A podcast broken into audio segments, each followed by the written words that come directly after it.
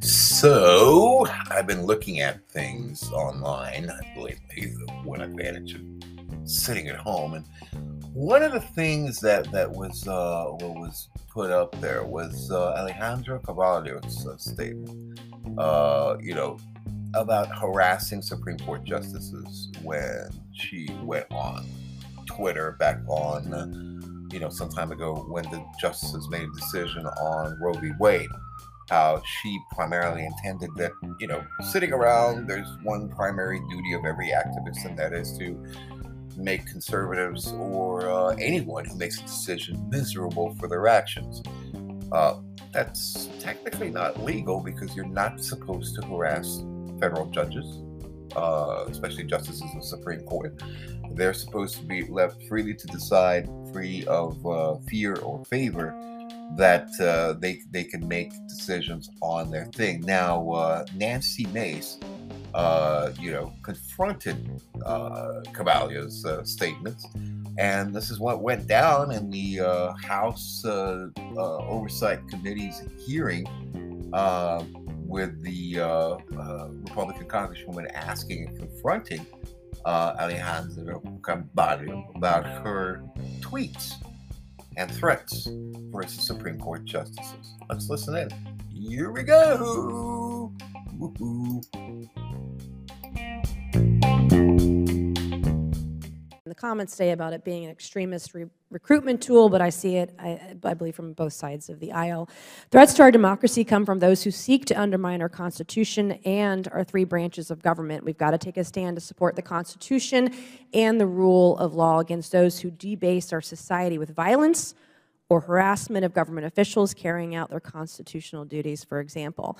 Um, I have a few simple yes or no questions I would like to ask the panelists today. My first one is, do you believe that rhetoric, um, you know, that, that rhetoric um, is a, a way to inflict harm on our democracy, people's words? Mr. Ward, yes or no? Yes. Mr. Siegel? Yes. Ms. Caraballo? Yes. This is Asra Nomani. Yes or no? Yes. Okay, Ms. Tyler? Ms. McCord? Yes. Is rhetoric on social media a problem and a threat to our democracy, Mr. Ward? Yes, absolutely. Mr. Siegel? Yes. Ms. Car Caraballo? Yes. Ms. Nomani? Yes. Ms. Tyler? Yes. Yes. Um, another question I have, uh, do you believe that rhetoric targeting officials with violence for carrying out their constitutional duties um, is a threat to democracy, Mr. Ward? Mr. Siegel? Yes. Yes. Yes. Yes. Yes.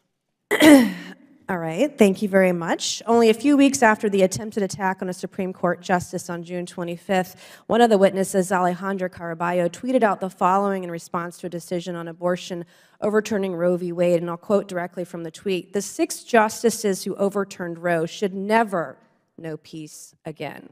It is our civic duty to accost them every time they're in public. They are pariahs.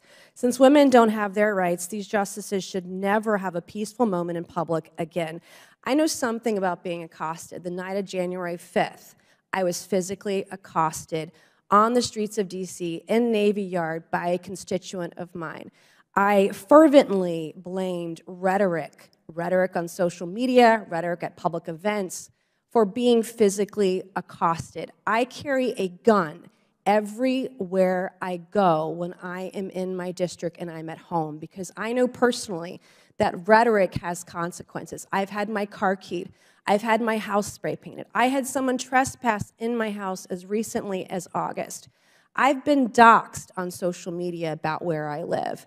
Um, and I've had to add to security everywhere I go. Often, because I can't afford it, I have to carry my own firearm wherever I go.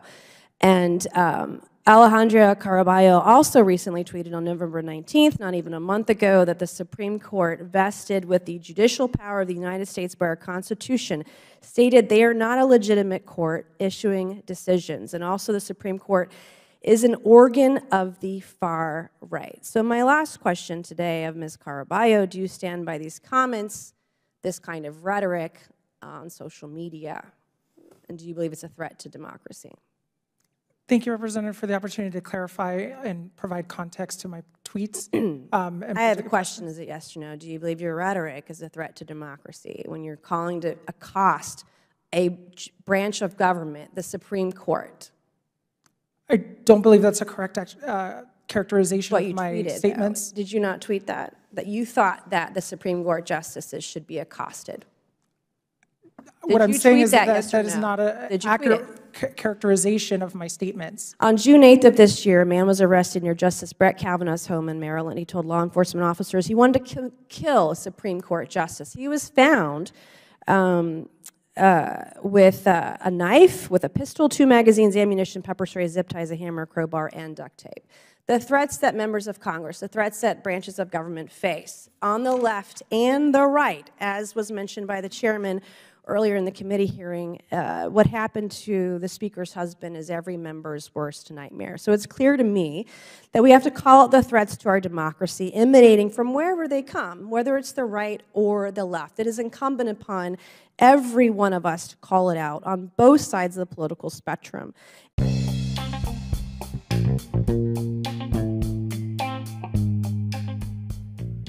Uh, we'll try and find Congresswoman Stefanik's uh, comments on this, uh, probably in another podcast episode that will be coming up within a little bit.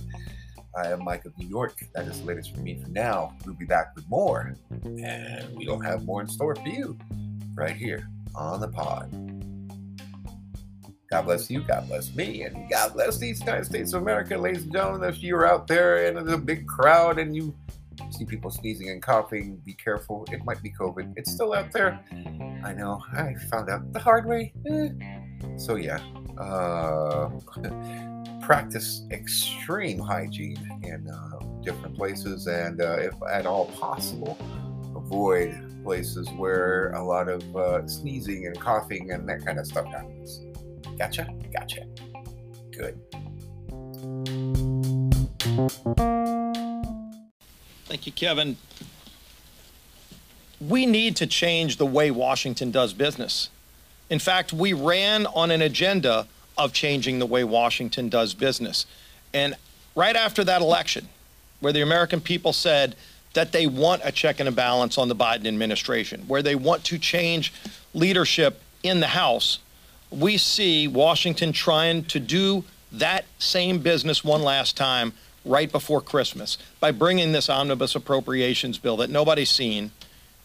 As Kevin pointed out, just a handful of people at most are writing it right now. It's still not even available for anyone to read, and yet they want the ability to go and bring that on the eve of Christmas because it's a sign that Congress failed to do its job. The Democrat House, the Democrat Senate, the Democrat White House had all year to get funding taken care of by September 30th.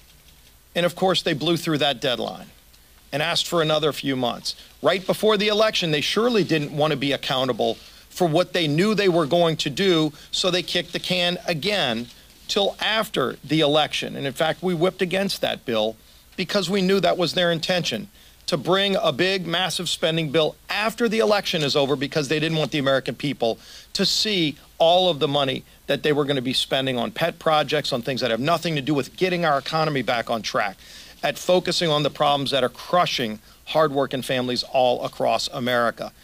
And that's why we oppose this process. We have to make Congress be more accountable. We have to make Congress do its job on time again. This is not the way to do business. We need to scrutinize the billions and trillions of dollars. Just look at Joe Biden's two years. He spent about $10 trillion on things like paying people not to work, giving out checks to prisoners, the Boston bomber. Uh, people are fed up with all the waste that's going on, and then they don't have the ability to even see a bill before it's brought to the House floor. This has to change. We're going to change it, but they shouldn't do this on their last gasp right out the door before Christmas.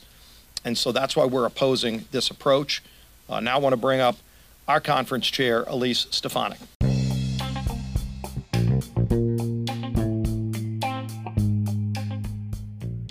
Uh, we'll try and find Congresswoman Stefanik's uh, comments on this, uh, probably in another podcast episode that will be coming up within a little bit. I am Mike of New York. That is the latest for me for now. We'll be back with more, and we don't have more in store for you right here on the pod. God bless you, God bless me, and God bless these United States of America, ladies and gentlemen. If you're out there in a big crowd and you see people sneezing and coughing, be careful. It might be COVID. It's still out there. I know. I found out the hard way. Eh. So, yeah. Uh, practice extreme hygiene in uh, different places, and uh, if at all possible, avoid places where a lot of uh, sneezing and coughing and that kind of stuff happens. Gotcha? Gotcha. Good.